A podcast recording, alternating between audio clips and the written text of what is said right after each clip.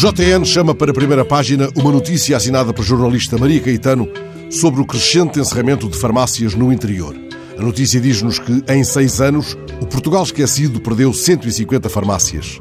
De entre as farmácias encerradas, três quartos localizam-se nas regiões afastadas do mar. É como se houvesse uma linha separando dois mundos.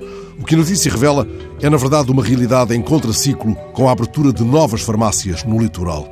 Há situações verdadeiramente inquietantes. Mais de 35% das farmácias de Porto Alegre estão ameaçadas. A dor de que esta notícia trata não passa com aspirina. Escrevo a dor de que esta notícia trata e logo reparo na ambivalência involuntária do verbo que utilizo, este verbo tratar, subliminarmente entendido como instrumento de uma qualquer ação curativa. Nunca me tinha ocorrido esse sentido do verbo aplicado à matéria noticiosa, nem me ocorre agora um parágrafo com o poder benéfico de uma tisana ou de uma mesinha para febres terçãs uma das muitas que polvinham o livro de conselhos de Dom Duarte, onde houve cabimento para pós de texugo ou cuidados para o giolho inchado de gota ou ciática ou para outras frialdades no osso. A coisa é séria e justifica as 120 mil assinaturas apresentadas pela Associação Nacional das Farmácias na Assembleia da República. O que pedem as assinaturas? Que as farmácias diferentes sejam tratadas de forma diferente. Ou, por outras palavras, uns pozinhos de coesão.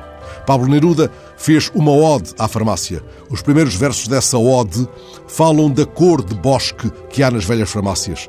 Vamos mergulhando nos versos e encontramos a paz do boticário, o mundo dos alquimistas, cujo prestígio está no interior dos frascos com os seus nomes misteriosos: almíscar, ruibarbo, bicarbonato.